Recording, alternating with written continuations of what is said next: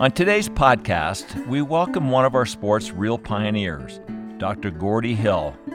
He tells us about his medical life, his Nobel Prize nomination, and speaks with great detail about his early years in the lower keys. Silk fly lines, gut leaders, and pulling his skiff while standing on the cowling were standard tools and practices of his early years on the water. He eventually made enough money to chase the world's great fish. Sit back and listen to some wonderful storytelling from one of our sport's greatest living legends, Dr. Gordy Hill.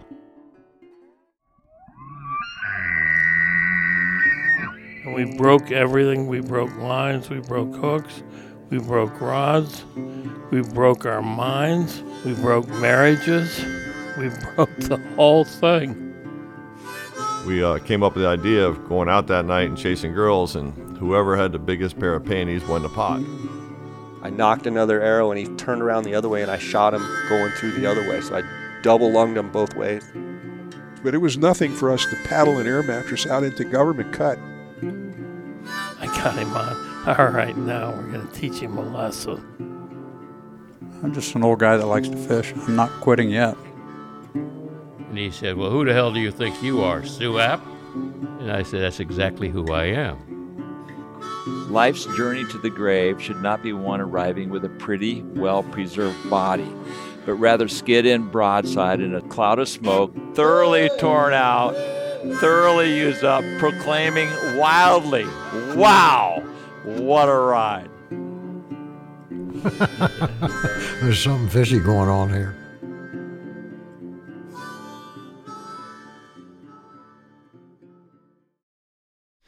Dr. Gordy Hill, it is such an honor to have you uh, on the Millhouse podcast. I've heard of your name for so many years with your good friends Paul Dixon and others. Uh, your reputation precedes you very much so, but for the most part, I think you've kind of flown under the radar. And for all of the uh, the audience out there, Dr. Hill is one of the foremost hip replacement surgeons in the country. Back uh, when you were doing all these uh, surgeons or surgeries. And at one time, you were, I think, doing more than anyone. Um, the president of the Hip Society said every significant development in the field of total hip replacement during the last 10 years came out of Dr. Gordy Hill's operating room. Yeah, he said that when, when I was at the uh, meeting and he and, and announced my retirement. Right. Um, you were also up for a Nobel Prize in medicine and you collaborated with Dr. Roger Hagen, a pathologist and, and chief of the blood bank at Holy Cross Hospital, to successfully process a patient's own blood for an infusion. This was during the AIDS crisis when healthy people were contra- contracting AIDS from a routine blood transf- transfusion. You and Dr. Hagen were nominated for the Nobel Prize in Medicine for this medical achievement. May I correct you for a minute? Uh, you pronounce his name Haugen. Roger Haugen. Haugen. Okay. Um, and then here's that's your. We're going to talk a little bit about that, but I'd also like to, you know, read something that you wrote recently. Over my years, I have also thrilled to the leap of a large Atlantic salmon or that of a much smaller landlocked salmon. Then there is the spectacular leap of a big mako shark.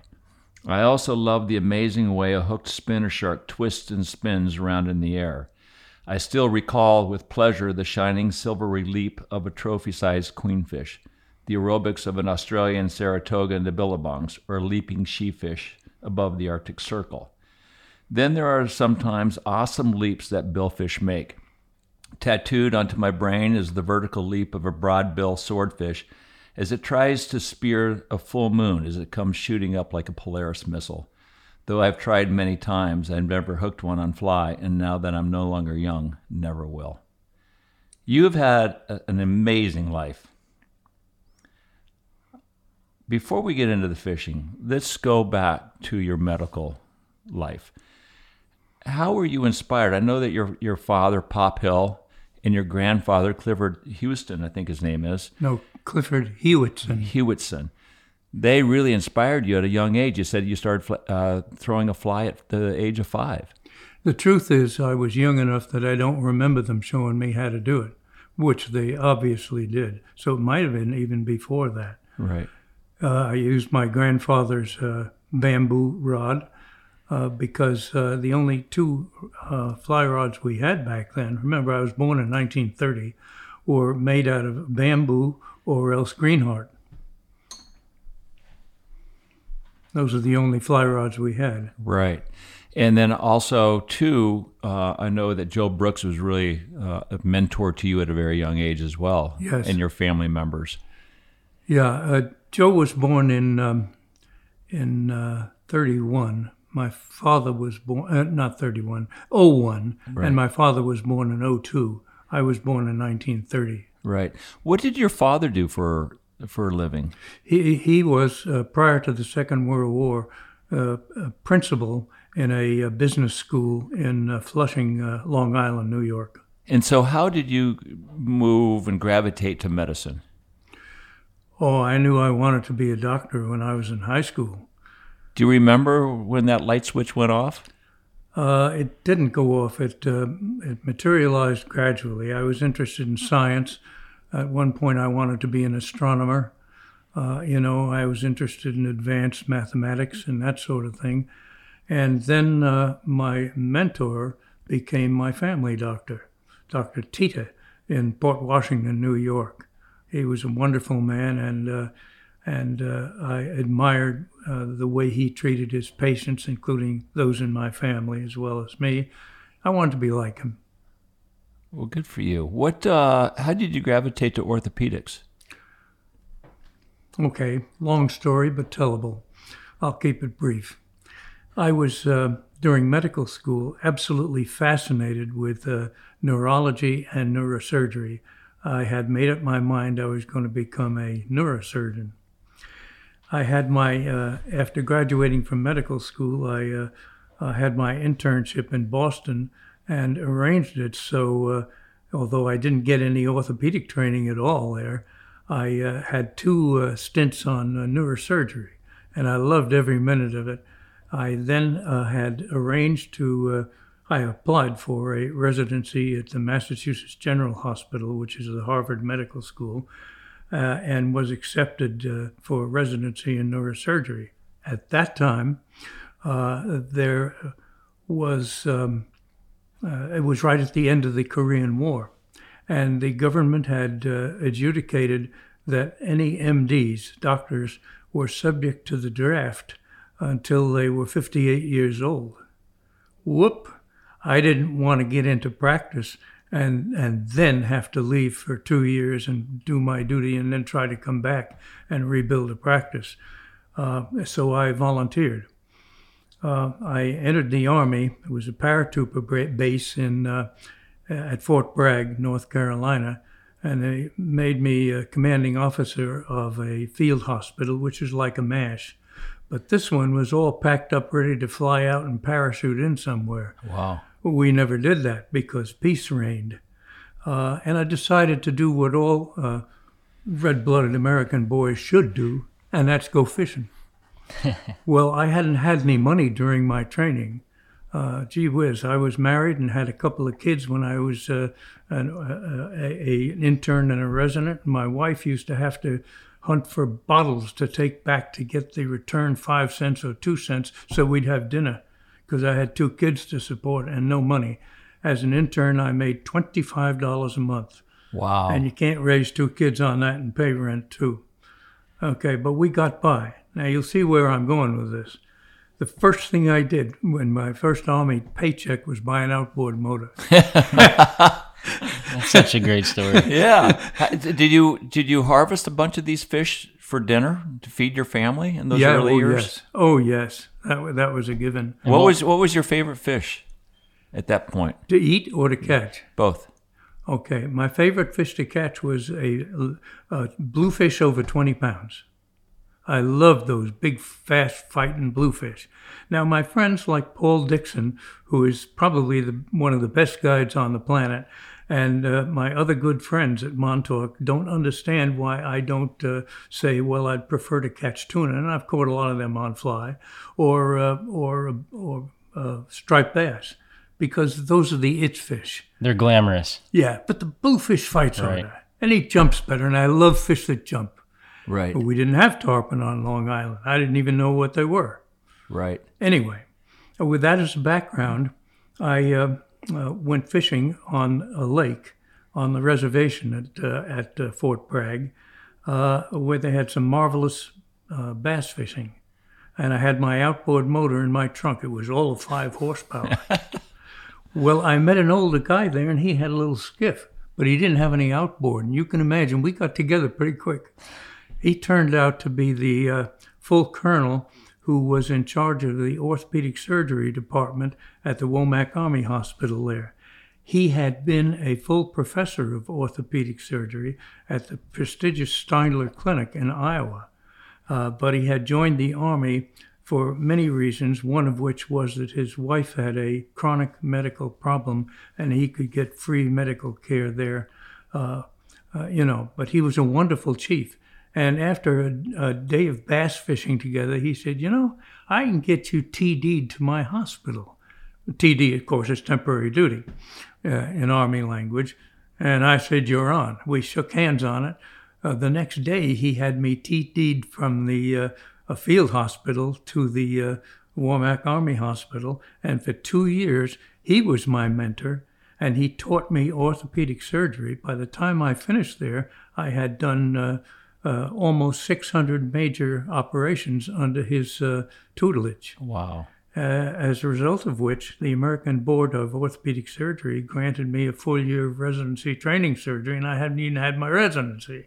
Good for you. It was a win win. Yeah. Uh, I love that old man. It's I, interesting how fishing brought you into your profession, you know, orthopedic surgery. Okay, you brought it up. Let me go back. I wanted to get uh, a residency at uh, Bellevue Hospital in New York City because uh, they had the they offered the greatest experience for uh, young orthopedic surgeons being trained. And I went in and had my interview, and uh, the professor there was a crusty old fellow about as old as I am now. I'm 90. Uh, and he was sitting in a great big oak desk, and of course I'm the uh, the uh, uh, applicant, and I'm sitting down there looking up at him, you know. But what prevailed over all else was the fact that above his head, mounted on the wall, was a bonefish. Well, I had already caught my first bonefish on a visit to Florida, and I opened with saying, uh, Sir, that's a beautiful bonefish up there. We talked about bone fishing and permit fishing for an hour and a half. He never asked me any other questions, and he stood up and said, I like the cut of your jib. You got the job.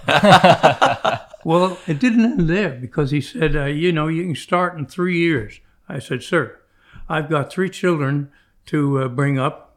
Uh, I don't have any money, and I got to start now. He says, I'll take care of that. I don't know what he did but I got the job and could start immediately. So yeah, fishing has helped me in many ways. oh, that's, that's amazing. Yeah, uh, you know, also too, how did this Nobel Prize in medicine come to be? Because here you're an orthopedic surgeon, and you're starting to to talk and, and study blood infusions.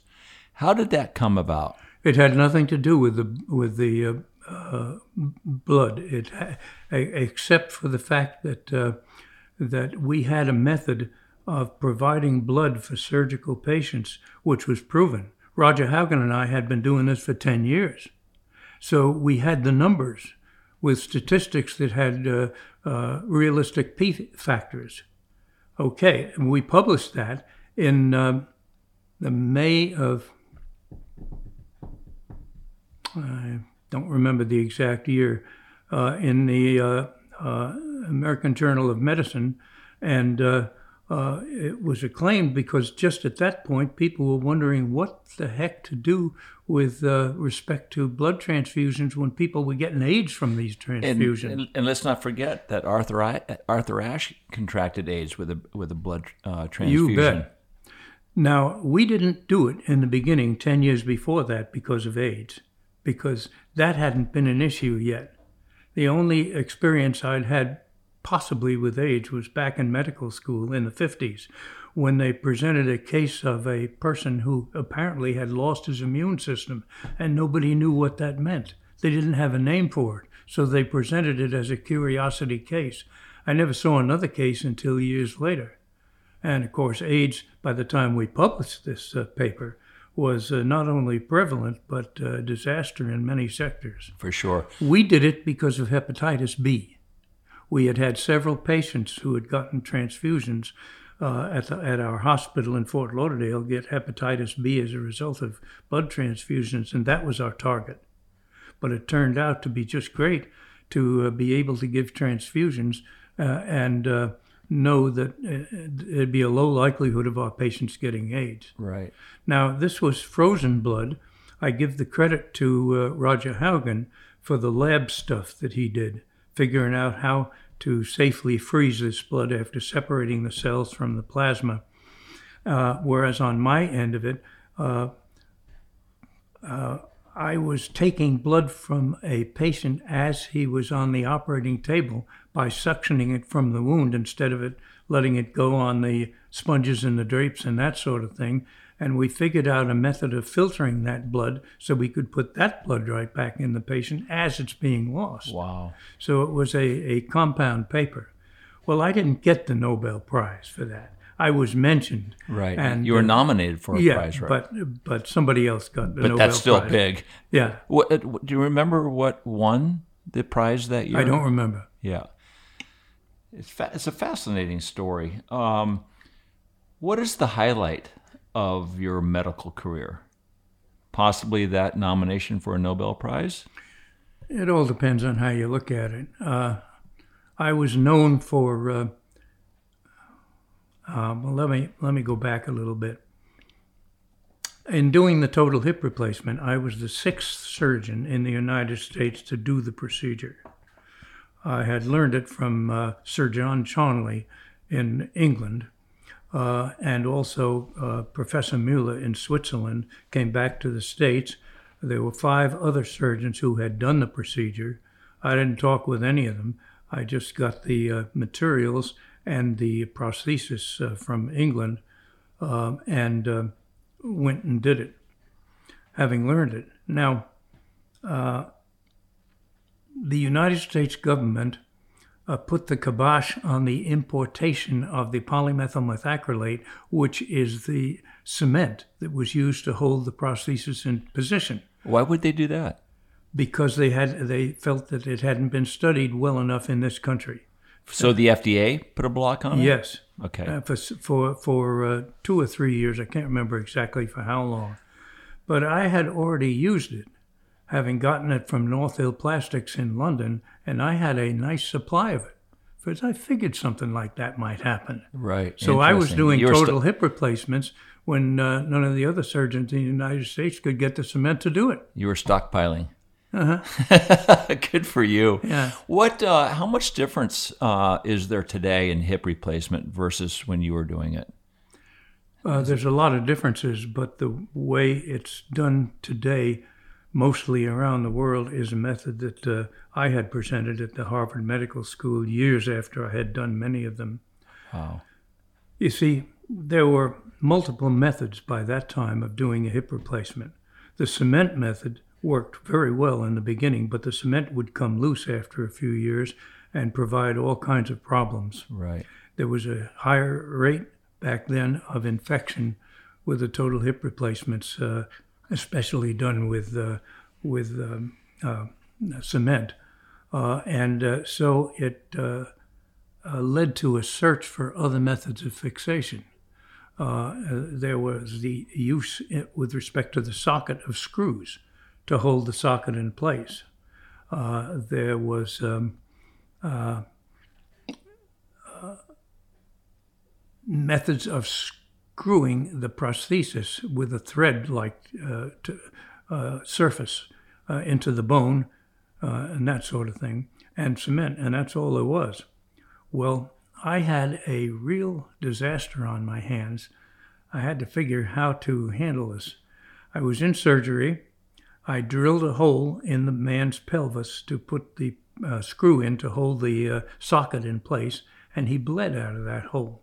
It turns out that uh, in drilling in there, I had hit a little known artery up in the pelvis. Oh. Yeah. Now, uh, Harry Rubash at the Harvard Medical School uh, studied a lot of pelvis uh, cases and did a lot of uh, anatomic dissection of, pe- dissection of pelvises, and he found a high incidence of that artery uh, in his specimens going into the area where you might be drilling a hole to put a screw in to hold the socket in place. Uh, but here's what I did I uh, uh, packed that hole with uh, gel foam and topical thrombin, which are things that help stop bleeding, and I got the bleeding stopped. Uh, I, I figured now I don't want to put cement in there Right. with that. I'm sure not going to put another screw in there, so I got to figure something different. So what I did was to use a uh, hemispherical bone ingrowth prosthesis that was uh, four millimeters uh, larger in diameter than the opening in the pelvis, and I impacted it into place. The bone ingrowth surface being rough, it, it held just beautifully. I couldn't move it. I had it in the perfect position. I figured, okay, I'm going to take a deep breath with this because nobody had ever done that before that I ever knew. And then I put in the femoral component in a standard way, closed them up, uh, and he did fine. Well, that was the beginning. I figured, wait a minute, if this fellow's doing fine with an impacted press fit prosthesis, uh, why don't I do some more of these cases and see how it works? Now, before doing that, I needed to uh, uh, get permission to do experimental surgery. I did this as a matter of uh, an emergency, Right. and it worked. But I, I was not a known experimental surgeon. I didn't have a, uh, uh, a, uh, an experimental number, which the government give, gave out back then, or anything. Well, I had a patient, very wealthy man whose name I won't, because you'd know who it was, wanted to have me do a total hip on him. Uh, he couldn't get anybody else to uh, do it with the cement because of the government rule. He didn't want to go to Switzerland. He didn't want to go to England. And uh, he was a good friend of Dickie Nixon, who, you remember, was our president. Sure. So he arranged uh, for me to meet with uh, Nixon and um uh, uh, what was his sidekick's name? Uh, Rebozo Right. uh, on Grand Cay, which was right up my alley. In the Bahamas. Yeah, You because can I, bonefish. You can operate in the morning and bonefish in the afternoon. there you go. yeah. So uh, we met, and uh, and my patient was there too, big donor, you know, and we had a discussion about this. And uh, uh, Nixon and Rebozo had a little private conference, and they came back and they said, "We're going to give you an investigational exemption number." Ha! I couldn't have been more happier Wow. because now I could do them uh, uh, with that number. And I did them all that way. And they turned out beautifully. like they say, it's good to know people in high places. Yeah, yeah, yeah. And sometimes in low places. well, I uh, presented, uh, after uh, doing a, a couple of hundred of them, I presented my cases as an invitational uh, lecture at the Harvard Medical School and uh, uh, showed slides exactly how to do it and all that. Uh, very rightly, the professor there, who was uh, Bill Harris, wonderful guy, marvelous surgeon, and a better teacher, one of the best teachers in the world, which I guess is why he was at Harvard and was chief of surgery there. Uh, he decided to send a team down to study my cases. Good move. They sent a team down, uh, including um uh, Tom's, uh, Tom uh, Schmalzried, who I think now is chief at UCLA of, of orthopedics. Uh, we called him Tom Tallsreed because he was uh, seven foot three or something like that in height, you know. Uh, and anyway, those guys stayed for several days. They went through all of my previous X-rays, before and after X-rays, uh, uh, with my permission and my patient's permission. They interviewed uh, cases where I had already done them, and they scrubbed with me up in surgery to watch me do it. So Bill Harris was doing his homework before he subscribed to that. Right. Uh, I remember one time uh, at Harvard, I was also lecturing on how to get specimens from the hip joint to see whether there's an infection or not by putting a needle in the hip. And they had a very low yield of positive cultures. Uh, I had a 97% yield.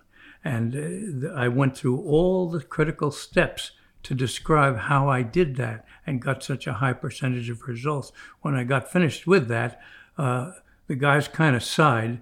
Uh, there were some five or six hundred surgeons there, and Bill Harris, who remembers was chief of surgery there, he said, "Well, Doctor Hill, we thank you for your presentation. Let's hope we're not held to those standards."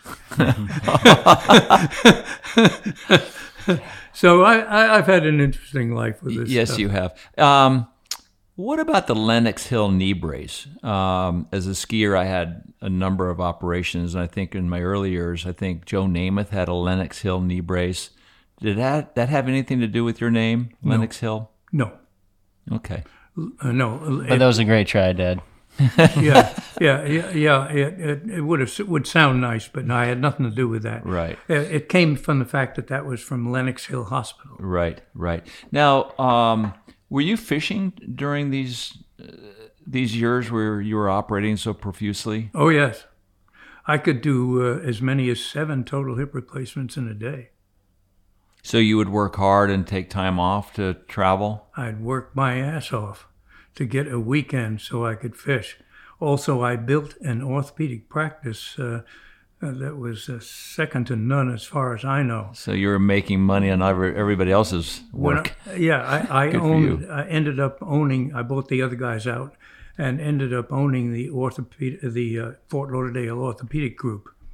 Uh, and at the time of my retirement, we had ten active orthopedic surgeons. So you see, I had plenty of guys to put on call Sure. to take care of my patients when I was out fishing. Right. I set it up that way. Yeah. And uh, I, I'm an energetic guy like you are, and I always have been. Let's see how I- you I- do when you're 90. I see this. I see this very So, much. so, so when you retired, did you come straight down here to the Keys? Sure. Who wouldn't? To Big Pine? Yeah. Yeah. I You've been sold- here ever since. See, I brought my boat back because, oh, I, I, I don't think we've covered that, but this is, uh, uh, this is germane to the present story.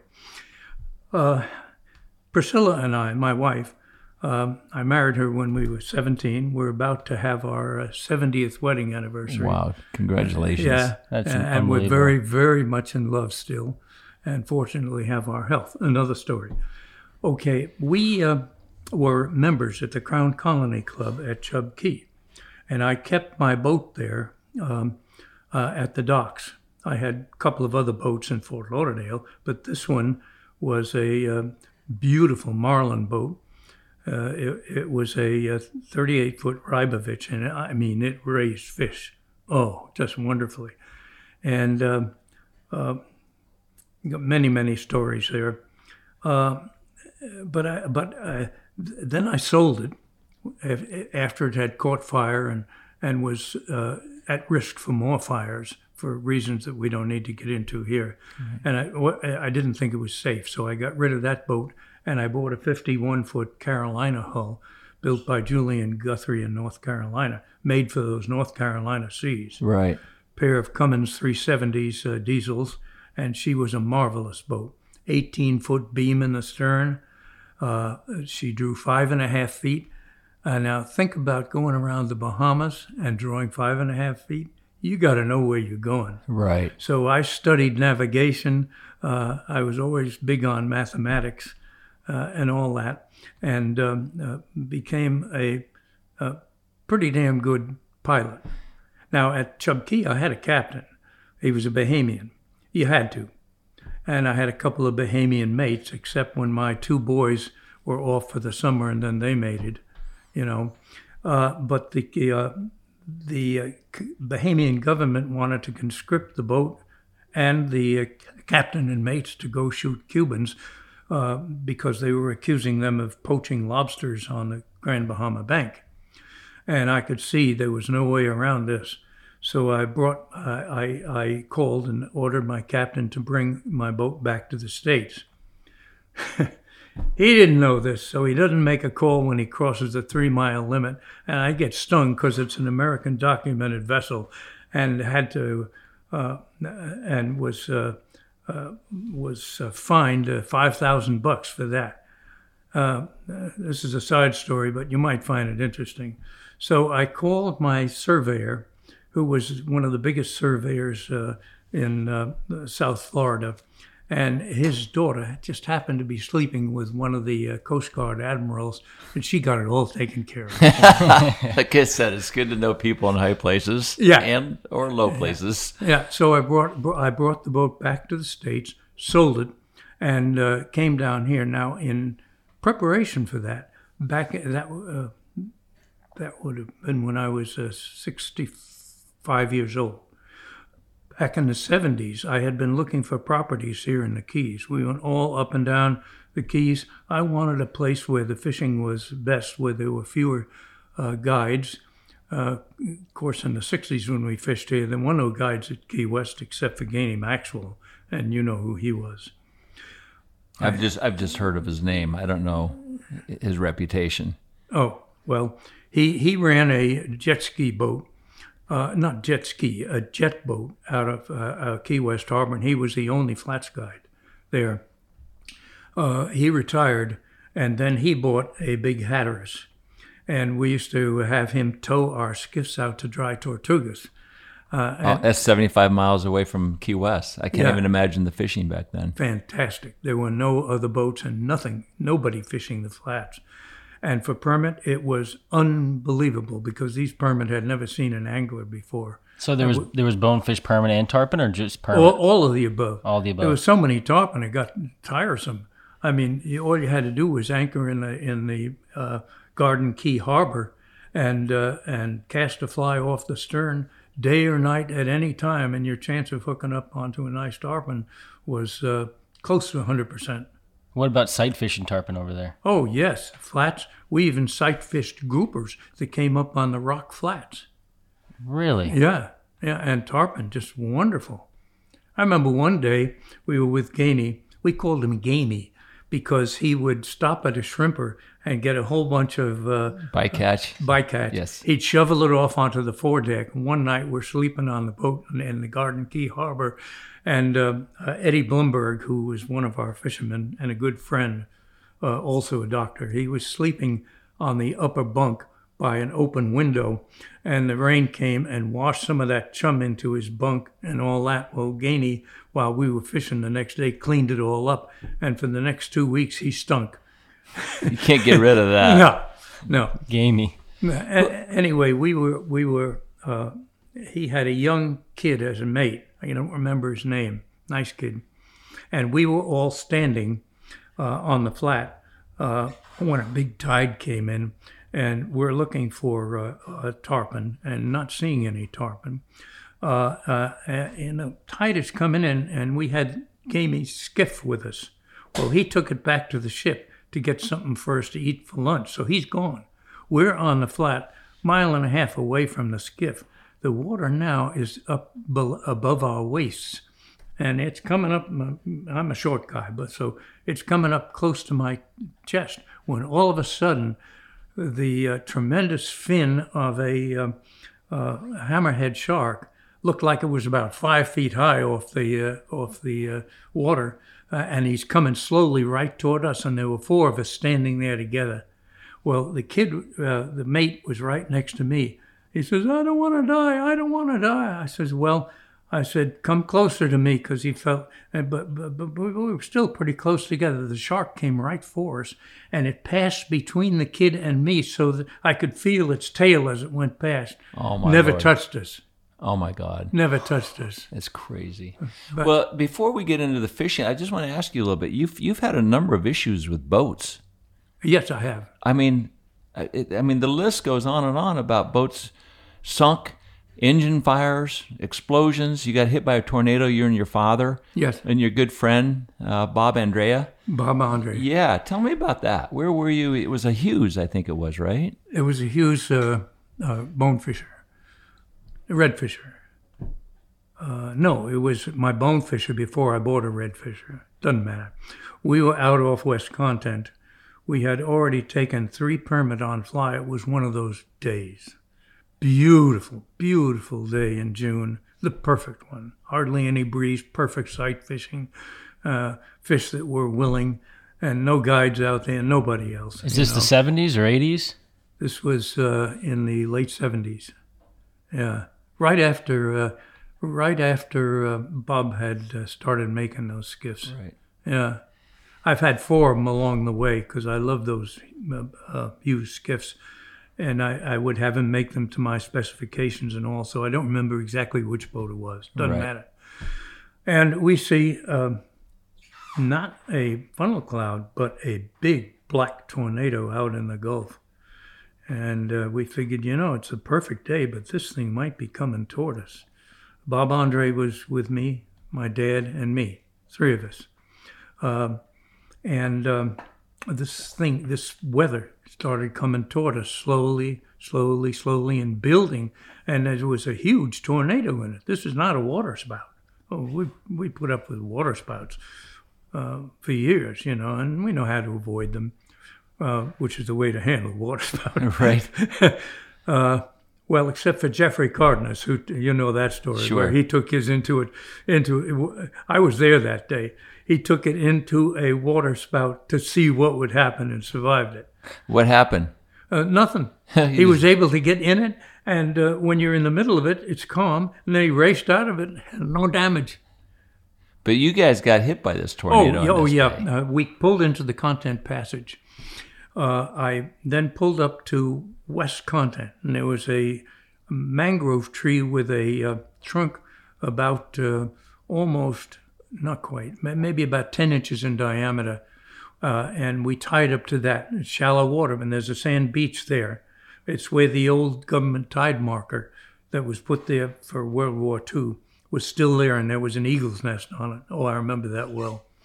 We didn't want to tie up to that because it's metal, and if a storm hits, Sure. you're going to get pounded to pieces. This way, we got a sandbar, and my bow is on the sand, tide's coming in, and we're tied up to the tree. And we figured we're safe here. Well, that that tornado came into the content passage between East Content and West Content, turned like it had been programmed to do it, and came right for us. Well, the whole world uh, goes before you when that happens. It's dark. The wind is more than you can imagine. Uh, it was wet, a wet tornado with rain, and uh, uh, it came upon us, knocked down this big mangrove tree that we were tied to, uh, threw me about 50 feet in one direction, and Bob about 30 feet in the other direction. And uh, just it seemed like the end of the world. You don't know which end is up. You don't know whether you're alive or not. And it passed quickly, went on to uh, Knock'em Down Key, which is well named because it knocked down a bunch of trees there. Then, then we later found out that it went across to Cudjoe Key, took some roofs off some houses, and went out into the Gulf Stream. Excuse me. Well, uh, my dad stayed in the boat. Why? Because the tree had fallen on my push pole tower, which prevented it from killing Pop, but it had landed uh, uh, softly because it had hit the, tr- the the push pole tower first, Right. and hit him in the head, knocked his head down into the dish of my steering wheel, and uh, and now the tide's going out and there's blood everywhere. We figured the old man's dead. Well, he wasn't. He just had a bloody nose and was pissed. He was he was he was pinned. Pissed. Pinned and Pinned pissed. and pissed. Yeah. Get me out of here, you know. T- tell me about your relationship with your dad, Pop Hill. It was sterling in every way. He was the most wonderful guy in the world as far as I was concerned. Picture this he's uh, principal of a school in uh, Flushing, New York, and the Japs uh, hit Pearl Harbor. Uh, my wife was there at the time, but that's another story. Uh, uh, and uh, as soon as that happened, he went and signed up and came home in a military uh, uniform without even telling my mother. He signed up right then and there. Next day. That's an American uh, war hero. Yeah. Yeah, he spent the rest of the time in, in the Navy, uh, and uh, uh, which is another story, and uh, uh, uh, never went to either front because uh, the admiral uh, at the Merchant Marine Academy at uh, Kings Point uh, wanted him there in the office, and so he worked with Admiral Tombstone, uh, an unfortunate name, but a nice guy, Right. uh, all during the war. Whereas my uh, wife's uh, father uh, went in as a buck private, and at the end of the war was a bird colonel, uh, getting promotion after promotion uh, in the uh, Japanese theater. Uh, and uh, that's another story. He was Air Force. Right. And that's why my wife was at Hickam Field when the Japs uh, uh, hit. Well, Hickam Field is just one uh, link fence, chain link fence from uh, Pearl Harbor. So they saw it all. Wow. And the Jap planes uh, she describes would fly over, and uh, sometimes they'd be so low that she could see. She was seven years old. She could see the uh, uh, expression on the uh, pilots' faces as they came by, Wow. and uh, uh, the kids would run out not not knowing what this is all about. They were kids, seven years old. Right. They'd pick up pieces of the bombs, and she still has a couple of those pieces. Wow. Yeah, but that's another story. But but you had a great fishing relationship with your dad, and he had a very famous fly, the Pop Hill Special. Uh, no, he had it. Right, I he- want to give him all the credit for it because it But wasn't he me. de- he designed that Yes. that fly. and that story deserves to be told if you want to hear it. Yeah, it. no, Would love for to. sure. We had the Big Daddy, w- w- which was the name of my uh, my Carolina hull. But all your boats were Big Daddy. Yeah. How'd you come up with that name? Because I'm the Big Daddy, I got seven kids. Perfect. How apropos. then we figured out what was causing it, but that's another story. That's awesome. Who? Well, anyway, uh, he he was the perfect father as far as I was concerned. I loved him, and so did my brother Dave and my brother Malcolm. Uh, he was just wonderful. Uh, he took us fishing whenever he went. He never went once he had young boys like you and you. He never went fishing without taking us. Uh, you know, and we fished all over Long Island. And my grandfather had been a um, uh, a very active trout fisherman in England before he came to the States as a teenager.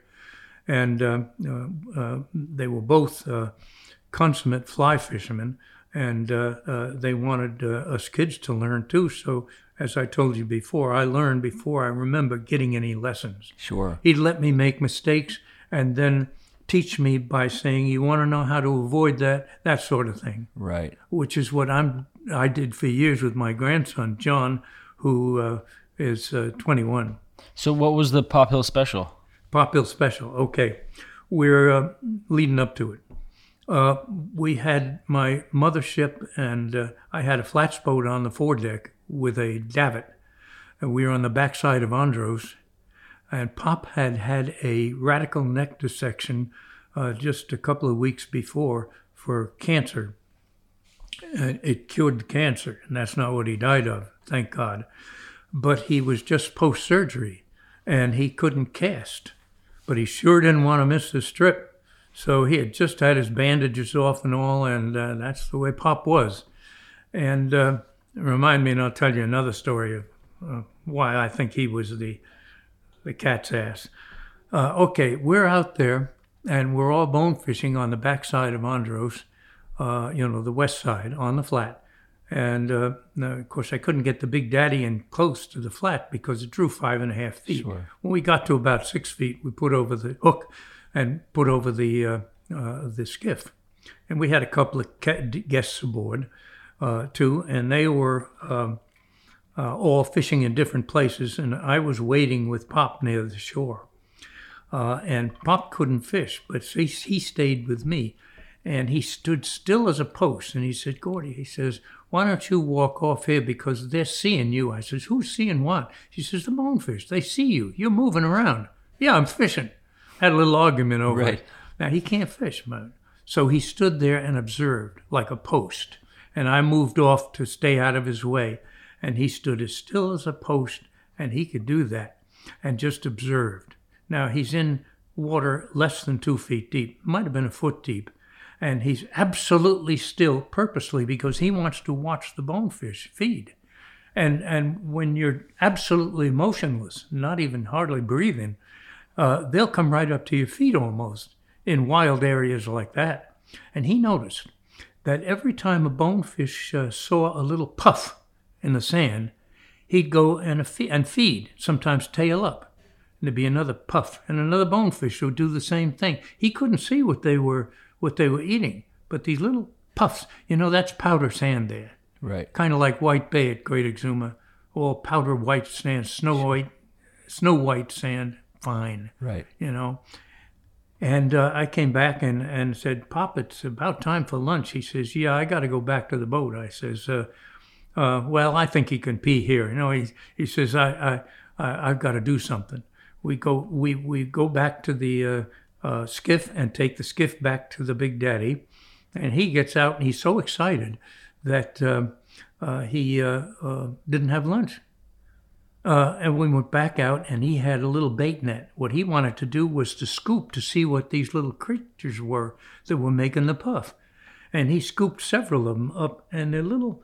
They're not shrimp, but they're shrimp-like copepods or or something like that. But they're not shaped like shrimp, and they're just under the surface.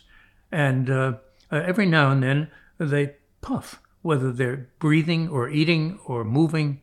I don't know, but he had several of them, and every time he'd see the puffs, he'd scoop with that little bait net, and he'd come up with the same things. He figured, if I could tie a fly that does that, it doesn't have to look like that, but if it makes that puff, uh, maybe the bonefish will go for that fly. So he uh, he made me stop fishing and, and help him back to the uh, Big Daddy because he couldn't wait to tie a fly. And what he did was to take a little stainless steel hook, I think it was a number four, uh, monofilament body, and two hackles that were straight up, hook point down. Why? He wanted to make a little plow. Right. See? And the idea was to, to put that out there, put the rod tip in the sand with a, with a uh, intermediate sink line, and uh, do that with it, make a puff. And it did just that. That little hook point made a puff that looked just like the puffs that the uh, bonefish were feeding on. So the, the hook would drag in the sand and Right. make that little Yeah, puff. the plow. Exactly, little plow. And uh, of course, I could cast, and he couldn't. So he he um, uh, asked me to try it. And I said, "Hey, Pop, that's not a bonefish fly. The hook's up, but he's got to be up." No, he says, says this is a reason for this, and I'll explain it to you later. So I went and made a couple of puffs. Boom, hooked up. Boom, hooked up again. Boom, hooked up again. It worked like magic. Wow. That's so ingenious. Yeah. Yeah. But you were telling me earlier when you walked into the, the Poon house, you looked at our flies, we are starting to talk about about the worm hatch and the palolo worm and hatches. Tell that story and about what you've seen here in the Bahia Honda area, the Lower Keys, about worms and hatching, and what you did back then to make the worm swim perfectly straight, and what you notice with divers under the water. Uh, Andy, before I do that, and I will, I'd like to tell you just a little bit more about the pop hill fly. Okay. Uh, because when I showed it to Lefty, who was a good friend of mine, uh, he says, "You know, it doesn't look like a bonefish, Gordon." I, you know how Lefty used to Yeah. be. He, he says, "All right, I'll, if you say it's that good, I'll put it in my book."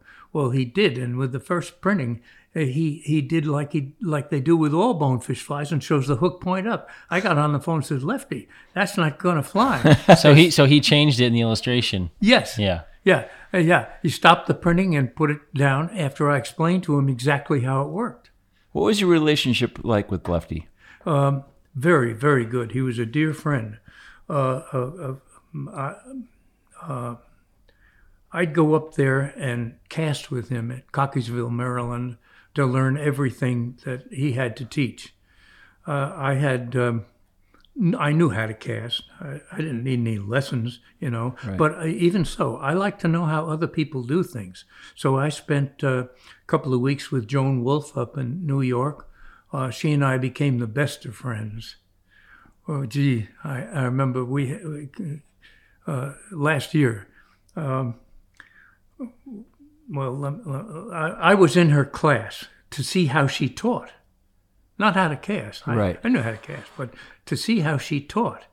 And she said uh, she didn't know me at that point, and she had us introducing one another uh, as you do in a classroom. And she and she said, "Well, Doctor Hill, uh, uh, how come you're here?" And uh, I told her, "Well, I want to see how you do it. I'm a dear friend of Lefty's. You won't do well in this class. You know, Joan. oh, do you? I do know Joan. Okay, Yes. wonderful person. Yes. You're not going to do well in it. Well, everybody is looking at me and looking at her. And I said, Well, uh, Joan, I know the story about you and Lefty and the and your husband's uh, white uh, uh, striped marlin. And uh, the day he caught that, I happened to be in Ecuador. So we'll discuss that. You know that story. I think I do. I think Lefty told me that story. Yeah. Yeah. Okay. Well, well, let's go there. Let's go there right now. Well- tell me about uh, about Mr. Wulff's white marlin. Yeah. Well, he was out there with a captain that I know in Ecuador very well, named Gomez, out of uh, uh, uh, out of uh, uh, Salinas, uh, fishing off the uh, Punta Santa Elena, and um, uh, the, back in those days, the striped marlin were everywhere. Uh, I had been there a couple of years before, and we would take the panga out and uh, find a school of them tailing, and then cast to them just like you do to tarpon. Wow. Not the trolling method using the teaser and all that. Right. Uh, but uh, most people were using that method with teasers. Were they eating well? Oh, very Free well. casting. No problem. They take a fly like right now. Uh, that's another story. Good- But but, but the anyway, Lee, but Lee Wulff's record was very scrutinized, if I'm not mistaken. that's one wo- word that could be used. So I don't know the story. I'd love to hear it. Uh, okay, well, uh, he was uh, with a couple of uh, guys, uh, including an attorney who, who I just as soon not name from Miami, a well-known attorney, and um, he caught that fish, no question about it. I was there at the time. I know he caught it. the uh, The word was, uh, did that boat come out of gear before he made the cast, or did it not? Oh. And I can't tell you whether it did or not. But uh, one of the uh, attorneys who was with him uh, would not, uh, he would verify the catch, but he would not verify that it had been caught under strict IGFA rules. And it became a super issue. Right. Now, have you talked to uh, Lefty about this? I did speak to Lefty So did a I. number of years ago. Yeah. Yeah. And then you know that story where uh, uh, if he told you the same story he told me, Lefty said, You know, I'm not a wealthy man. And Lee Wulff is. And Lee Wulff came in and said, If you don't okay this, even though it didn't have the signature, I'm going to sue you for all you're worth. And uh, uh, uh, Lefty admits that, or admitted that he caved in and okayed it. In the meantime, that uh, fish is still uh, at Joan Wulff's school, mounted on the back wall of her, her uh, classroom there. Wow. I mean, what what a legacy Joan Wulff and Lee had. Now let's get back to Joan Wulff for a minute, if I may. Yes. Out in the uh, uh, so she now she looks me as a at me as a pariah. I'm a lefty guy, and she doesn't cast like lefty. Now the truth is, in subsequent years, I've had lefty on my platform many, many times. I've had Joan on my platform many times. I've cast with both of them again and again. I'm here to tell you, when Joan is on my uh, uh, skiff uh, in the salt, she casts just like lefty.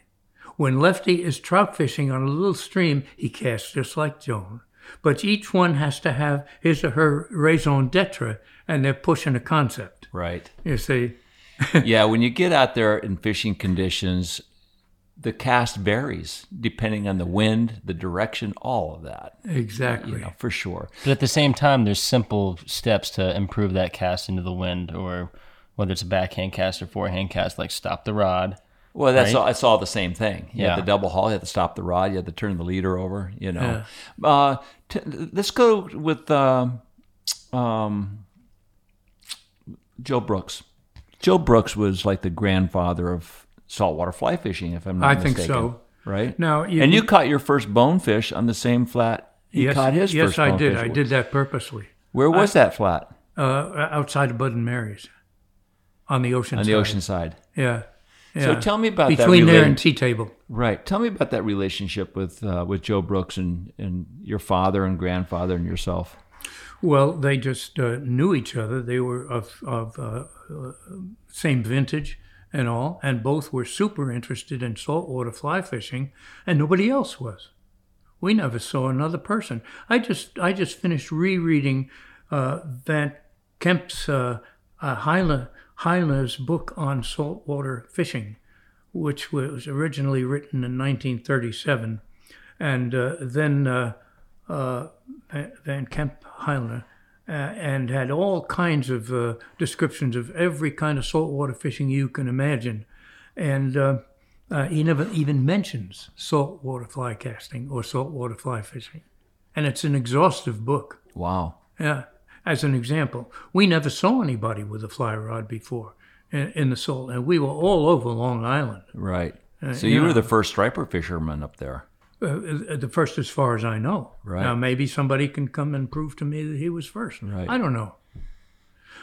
So, so uh, uh, it was a thing. Now, one day, we're walking along the beach on Long Island Sound toward Horton's Point, which is a rocky point at uh, uh, above Mattituck, uh, east of Mattituck, at um, uh, uh, uh, on the north shore of Long Island and uh, we're all walking along.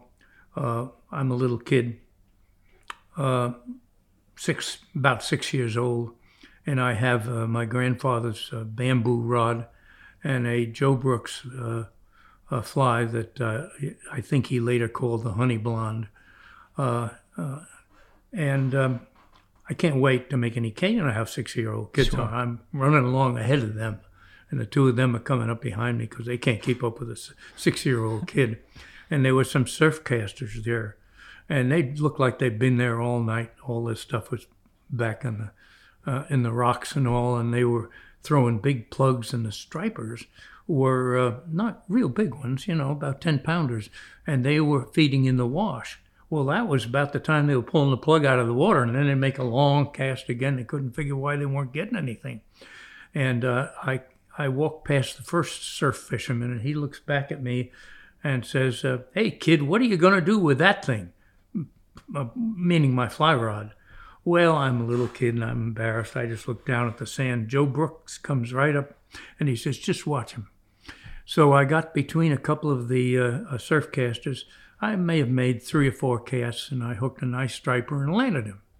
And uh, Joe comes up, picks up the uh, striper, and holds it up to show the guys. And I felt about 10 feet tall. Of course. oh, that's awesome. yeah. Yeah. That, that's basically the story. Who, uh, who were your heroes, if you had any, or mentors in your early years?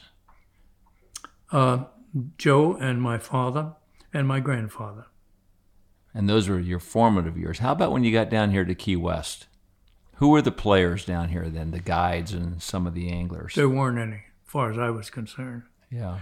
I taught the guides. They didn't teach me. Uh, first of all, uh, the only guide, a flats guide, was uh, was um, uh, Gainey Maxwell, and he he eventually gave up uh, his skiff. Uh, it was known as the name of the boat was the Jetstream. It was a little jet boat. Right. Uh, he gave that up and started uh, guiding from his big Hatteras, uh, pulling uh, guys' skiffs out to uh, uh, west of Key West to the Marquesas and uh, uh, oh, the quicksands. There's some wonderful fishing there. So, so tell me about the stories about when you came down here to Big Pine and you were trying to figure out uh, sight fishing for oceanside tarpon or backcountry tarpon with worms. You know, what, what were the flies you were using? And and that was an exploration period just on your own, correct? You didn't fish Sure. with guides. No, you, you I- learned this all on your own. Yeah, uh, uh, I'll get to that. Uh, but uh, the first real guide to come down here to Key West was uh, Bob Montgomery. Right. and he was a great guy. Uh, uh, and then second was uh, Gene Montgomery, his uh, brother. Uh, Gene was more interested in fishing uh, 23 footer deep V's offshore than than uh, than uh, uh, fishing the flats, whereas Bob uh, uh, continued on the flats. And uh, we helped uh, those guys out with what we had already learned. We learned by doing. Now, you asked me about the flies. These are flies that probably don't resemble anything you fish with except that one you showed me when we first came in. A little shrimp pattern. Yeah, a little, if you can call it a shrimp pattern, it's Or a whatever. critter. Yeah, critter. it's a critter. Yeah, and and uh, uh, and we used uh, uh, long hackle orange flies and all long hackle black flies, and just experimented. My father would, was a great fly tyer, and after he retired, I'd be uh, putting hips in people and doing other orthopedic surgery. I did a lot of spine fusions too, and um, he would be retired, and he'd be at my home in my den where I had a whole fly tying setup, tying flies. Why my place? Because we had a Olympic sized swimming pool there, and uh, he could get in the pool with his fly. He'd put the fly on a little leader and all. He'd dive with it because he always wanted to see what it did when you pulled it when you're down underwater with that fly. That was his thing.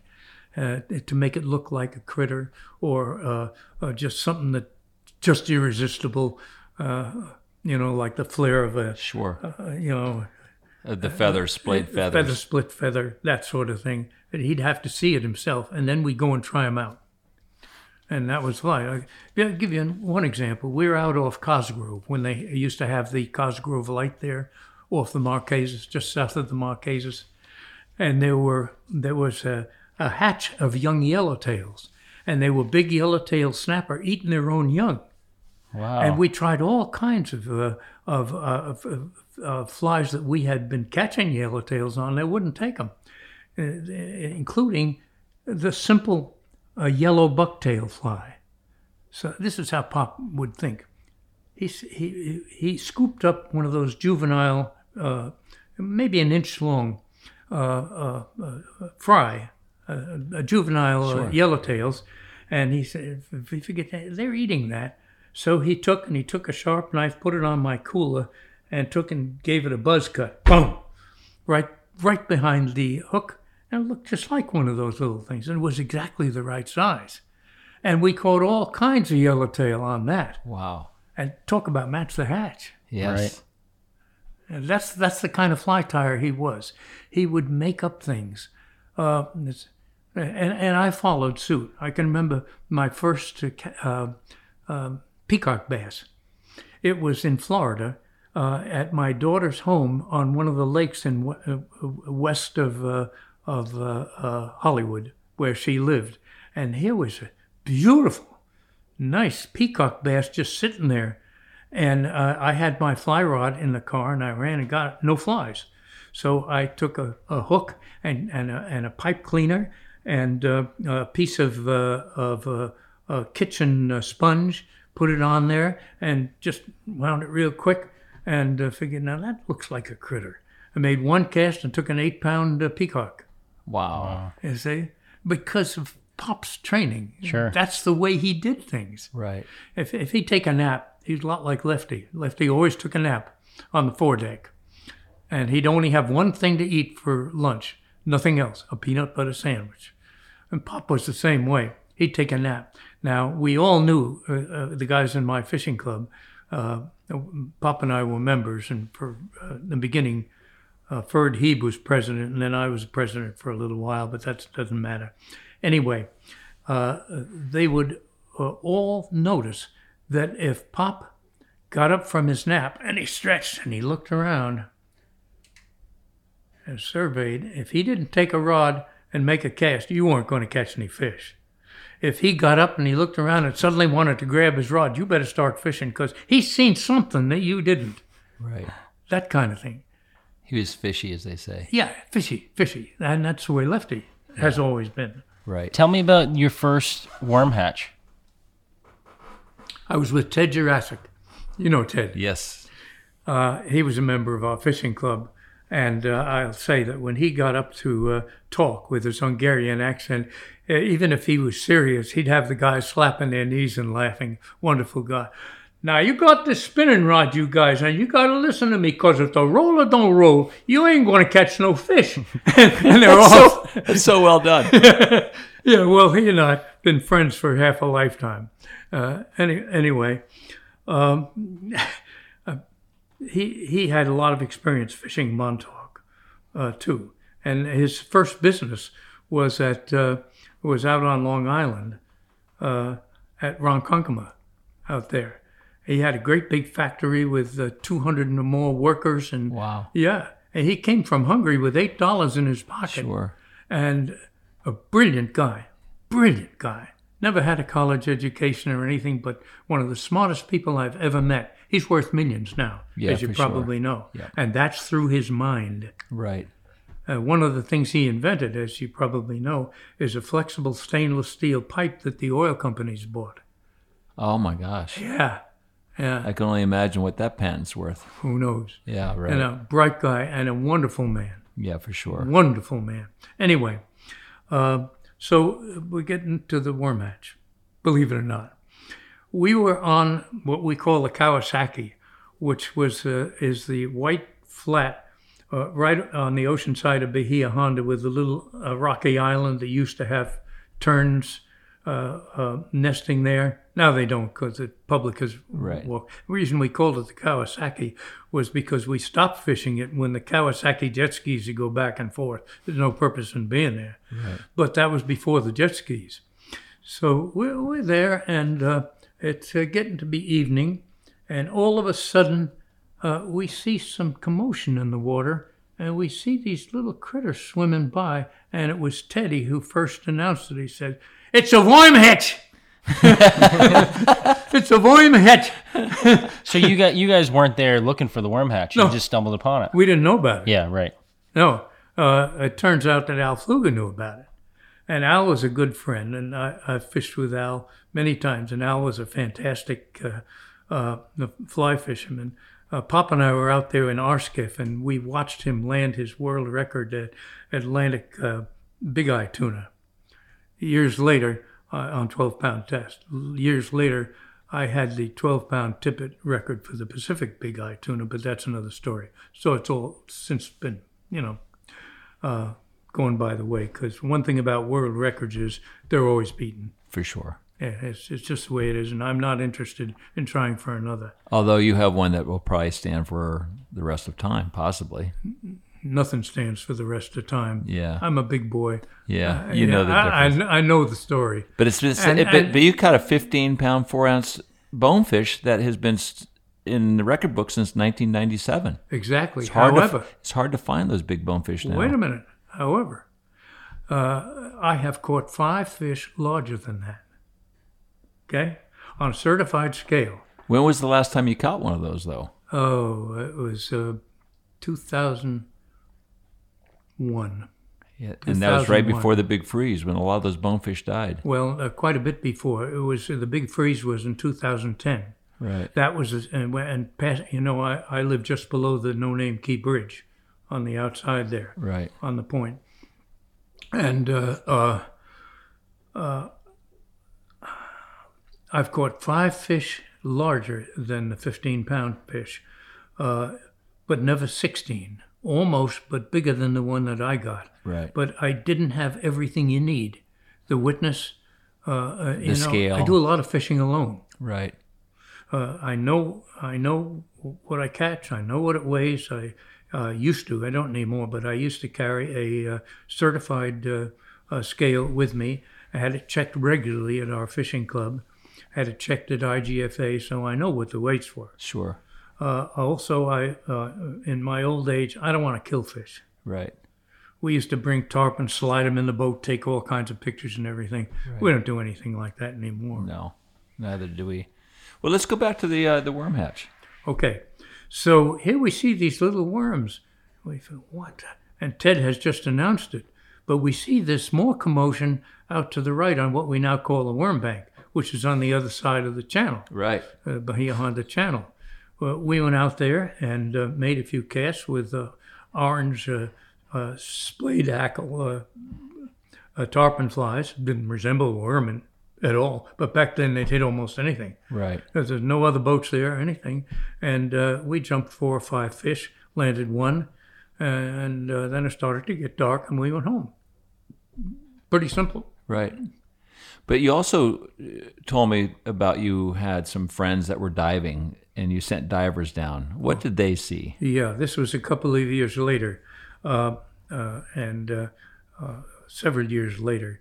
And uh, uh, we noticed that uh, that first of all the the worms would always come from the uh, uh, uh, from the northeast with an outgoing tide, and during that time, before they start coming the other way, they would have their tails up and their heads down, and we figured there must be something going on down there. So we put Dick Saul and a couple of the other guys in my fishing club uh, who had um, uh, tanks, put them down under the boat uh, with the idea of observing, seeing what happens. And what they saw was very simple. They would see all of a sudden uh, when you were near the the Bahia Honda channel, not if you were way far away from it, Right. but when you were near the edge of the channel, the western edge, uh, you would see uh, a ball of uh, these uh, worms. Of course, they're not worms; they're epitokes. Uh, the tail, they're gametes, sexual gametes of the pa- palolo worm. So they break off. Yeah, but they would all do it at once, and there'd be a ball of them. And then all of a sudden, a tarpon's mouth would uh, come near, and he'd just suck them all up. Then he'd come up to the surface, and you'd see the tarpon. Maybe he'd roll, maybe he wouldn't, and it happened again and again and again. Now, now and then, we'd see a tarpon take one worm on the surface, but that's not what they were doing for the most part. And biologically, it made sense to us because if a tarpon has to use more energy to catch one worm than he gets from eating it, biologically that makes no sense at all. Right. Uh, and so it figured. And because of that, what we started doing was using intermediate sinking lines, clear lines. Uh, back then, sometimes these were lines we made ourselves, but that's another story. You know, in Flip Pallot's book, where he discusses him and Lefty and Sosin and those guys uh, sanding monofilament, Monofilament, to make. right. Hell, we, we figured that it'd take all night to do that. Uh, and how are you going to get the taper right? So what we did was to just make a 30 foot long tapered leader. Now that's a head, you see, with a monofilament running line behind it. Well, Yeah, it had knots, but you had that out of the rod tip. Right. By the time you cast it, you could make one of them in uh, in 15 minutes. So what was the how heavy was the monofilament that was on the reel Uh, the, the, yeah, it- we, that you were casting? we, You- we called that the running line. yeah, and how heavy was that? We would experiment, but we we came to the conclusion that 30 pound test was a good average. Right. So tell me about your fly design with the snell knot and making the worm swim and using that sinking line. Uh, we we wanted the worm to be as natural looking as possible, and to be as natural looking as possible. It had to swim like a worm, and uh, if you used an eye and a loop on there, it would go back and forth. Didn't resemble the way worms swim at all. Uh, so what we started doing was, uh, uh, and we're not the only one that did it, because I have to be honest, to tell you that Gordon Baggett, you know who he is. No, I don't.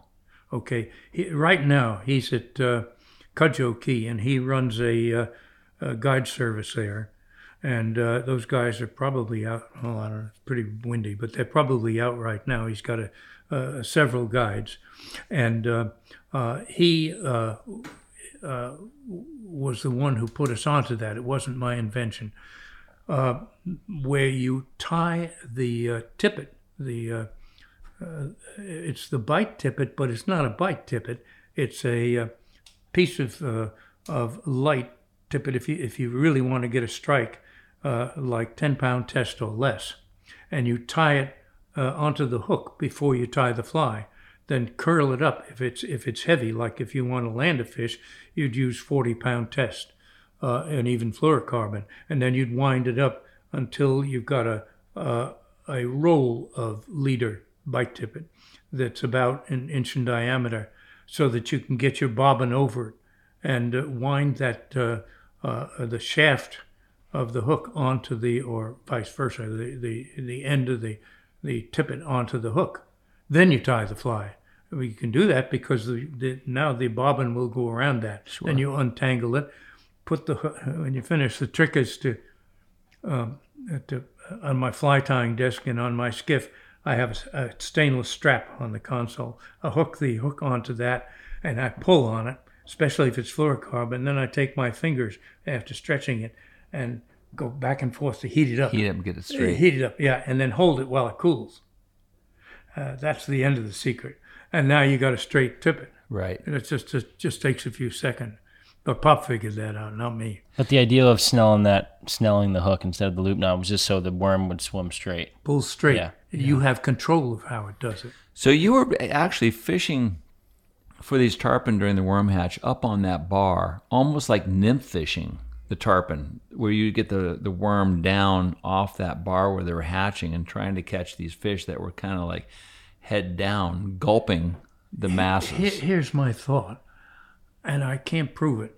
I think that if I slowly retrieved it, like you might a nymph, or let the current take it, but just keep up with it, keep up with it, uh, that maybe my uh, fly with that uh, that leader, that that straight leader, might get into a ball, Right. and and the fish was eating the ball and happens to get my fly. Were you pretty successful with that technique? Very successful.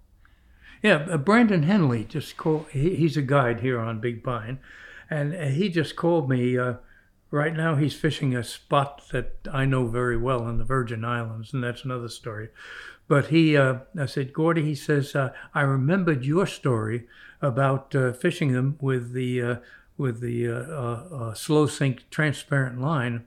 And I was out at the worm hatch the other night with my client, and nobody was catching a fish. And uh, uh, I did exactly what you told me to do and let that sink, and then just bring it along uh, near the bottom. Now and then you sla- snag the bottom, and then you wish you hadn't. But uh, and he said my client got a 120 pounder. Wow. Nobody else caught a fish. And you always you, you told us right when This, you walked this in, is just a few days ago. right? And you told us, but you know, before the podcast started, that you always cast it up current and Yeah. you stripped it down current. Because Yeah. worms f- swim with the This is what I mean by keeping up with it, because you don't want the fly here in a belly of loose line. Sure. Uh, so you, you, you retrieve at about the speed that the current is going, which is judgment.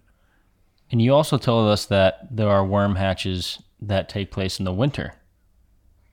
Did I say that? Can you talk a little The, bit about se- that? the secret is out. yeah, it's very simple. I fish tarpon all year round, have for many years. I don't just fish during uh, tarpon season. And it's more of a thrill during the winter because you got to find them. And now, what I like, what gives me my jollies, is to be alone on the boat, nobody else, and I'm I'm spending the day finding fish. I might start at uh, six in the morning or five, running out on a dawn patrol.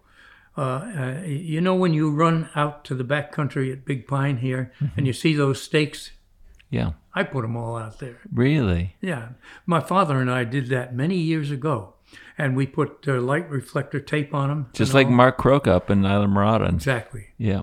Yeah, yeah. Except we did it before he did. Oh, uh, of course. You're 90.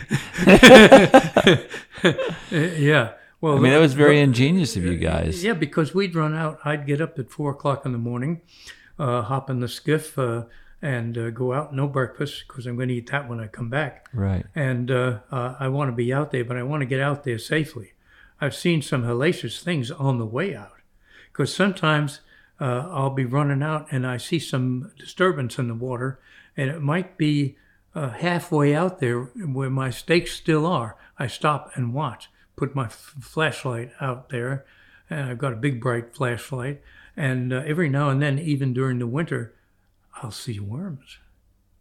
Now there, it's not at dusk the way it is off Bahia Honda. It's uh, it's early in the morning. Well, what do you think? I stop and fish. Sometimes get a fish before I get out to any of the my honey holes out out in the contents. And these are Palolo worms? Yeah. Yep. When did you first see this? Back in the seventies. Do you know of anybody else that has recognized that hatch? Not that I know of, and I and I haven't broadcast it. Now that I'm ninety, I don't care. I want to help other people catch fish. Right. Well, the contents were a very special place for you and your father. And when, when he passed, he wanted his ashes spread out there in the contents. Exactly. Tell me about the contents and the relationship with you guys. Well, we would fish all around the contents. That was our favorite uh, uh, uh, venue. Uh, now on the content, there's a long white spot. Uh, there's some deep water that used to have uh, tarpon in it, right up next to the shore where the mangroves are. Now we don't see so many tarpon there, even during tarpon season, although occasionally you do. But it fans out to a uh, very shallow bar on the west side there, and we would uh, uh, we would anchor the boat, always two anchors, because we almost lost a skiff one time with one anchor. I learned that the hard way, almost.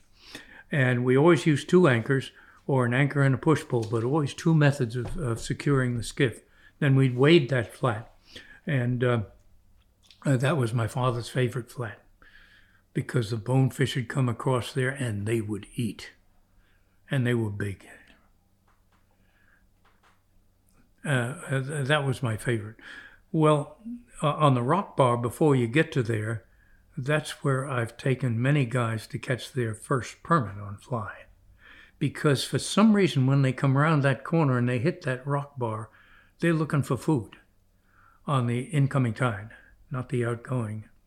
My largest permit there on my on my own scale, it's a 50 pound scale, was 42 pounds. Wow. Yeah. And the world record by Del Brown and Steve Huff on eight pound test is 42. Yeah, I know. Well, but you also caught a really big tarpon. I mean, from what I understand, you caught like a 200 pound tarpon on 12 pound test off of Bullfrog, Bullfrog Bank. Is oh, that no. correct? Oh, oh, no. No, that's not true. I caught that fish in Homosassa.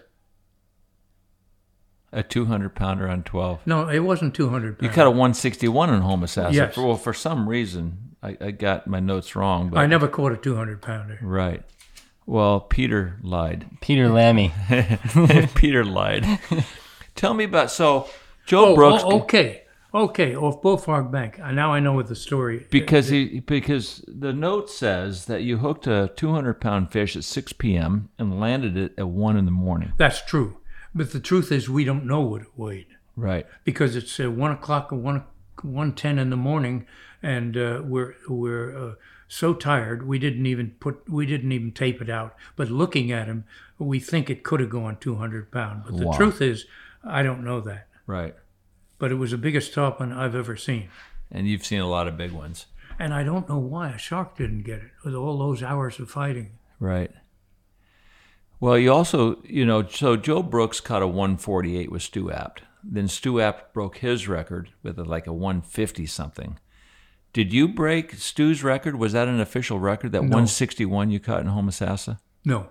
Why? Because I wasn't interested in uh, in records at the time. Killing a fish. Yeah, but let me tell you about that fish.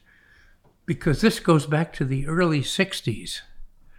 There was no uh, fishery there for big tarpon, except for Anthony Weston Dimock, who uh, years and years before had caught a tarpon at the mouth of the Homosassa River from his canoe.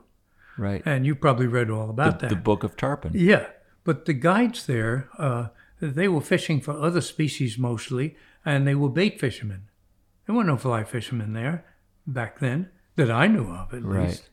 Uh, uh, so I, I had a boat that I had built. It was a uh, 20 foot uh, uh, skiff with uh, a Palmer inboard gasoline engine with an updraft carburetor. They're made in Cos Cob, Connecticut, and I had uh, made that uh, when I was in the army uh, in my backyard. Uh, and we brought it to New York after I got out of the army, and uh, had it fished it on Long Island. Caught all kinds of fish there. But then when I came to Florida in 1962, I brought it down with me. Uh, we decided we'd explore the west coast of Florida, which we did in that boat. It was a pain in the neck because it was a s- is- an inboard screw with a skeg, and I kept hitting bottom and all that. I knew I had to get rid of that boat. We figured we'd go up, maybe find some deeper water around Tampa, which we did.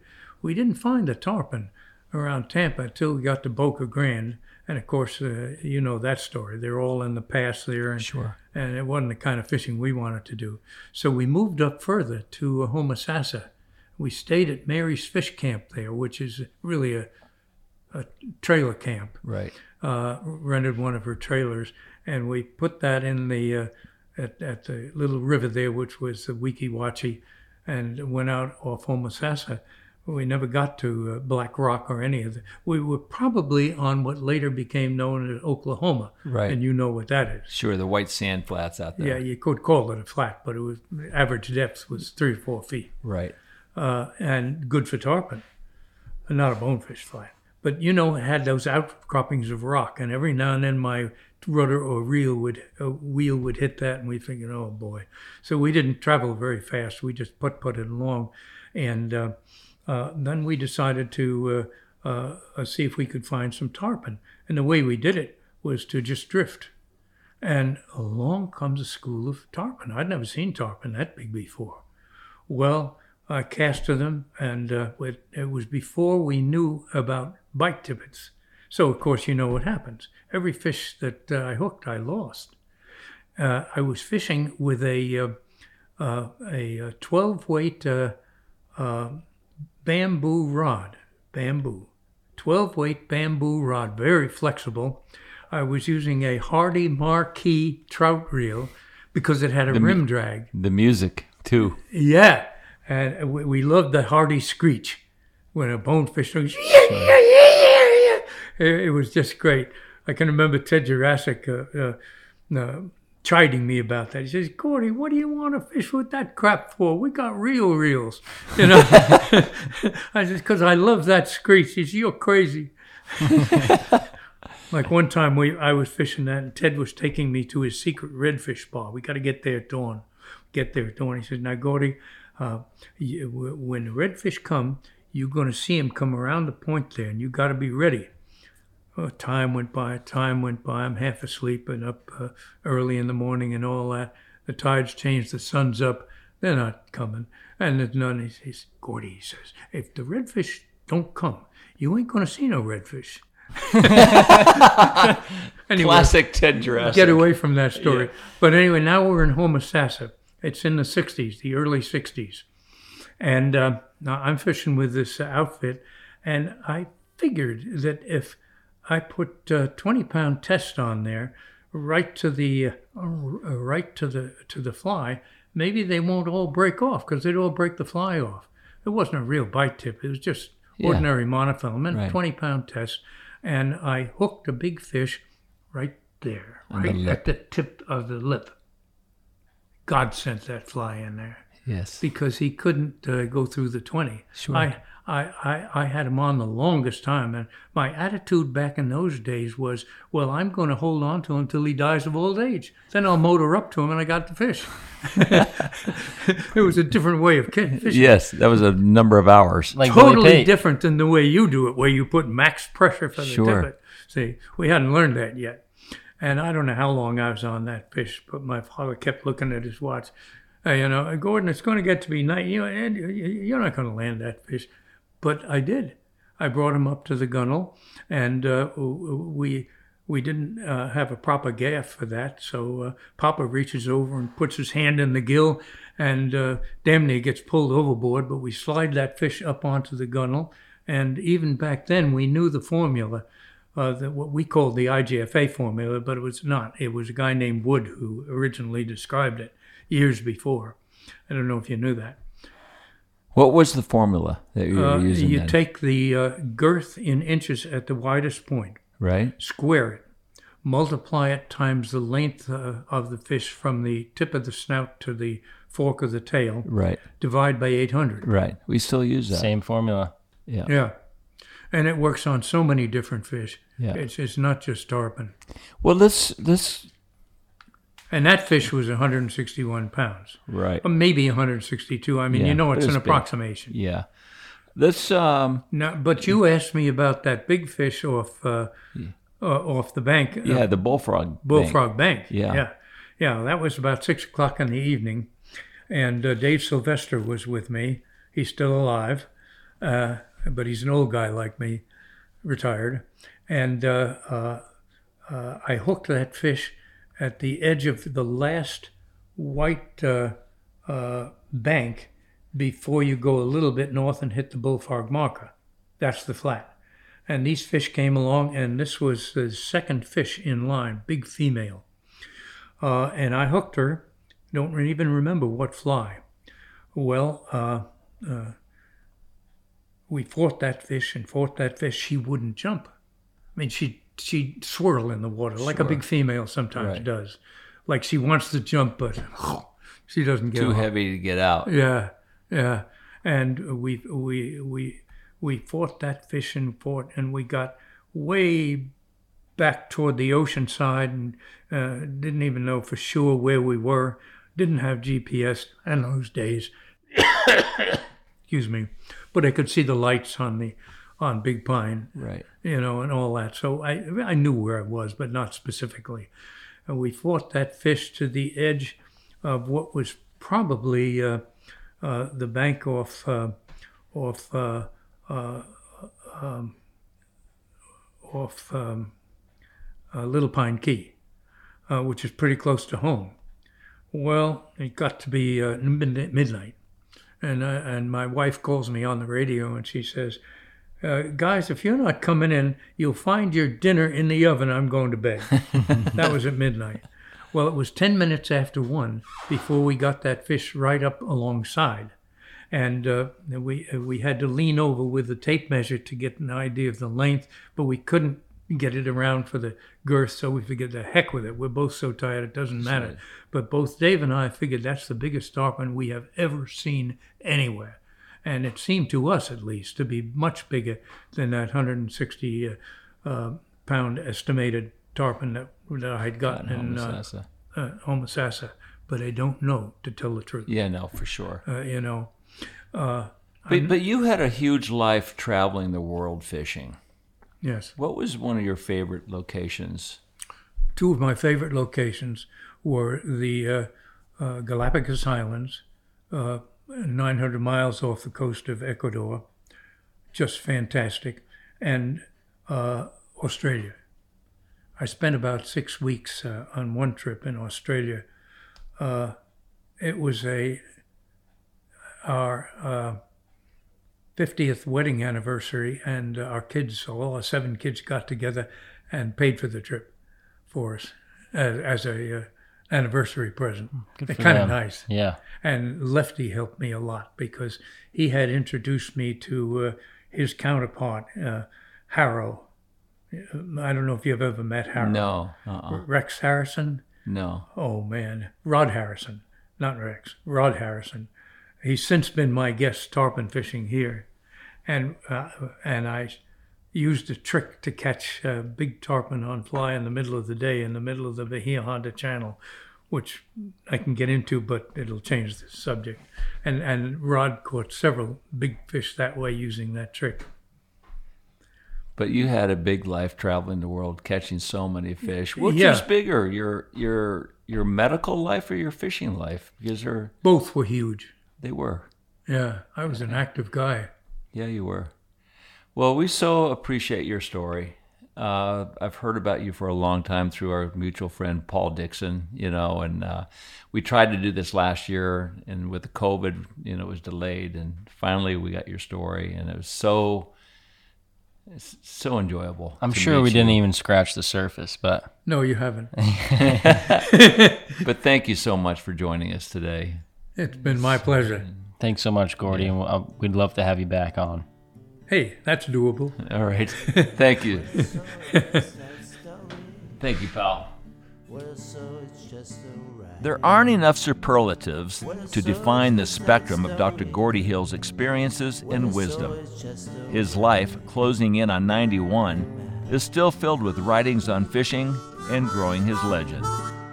If you've enjoyed this podcast, please do us a huge favor and leave us a review on Apple Podcasts. And if you'd like to see more content or behind the scenes, please follow us on Instagram, Facebook, and YouTube. We'll see you again soon.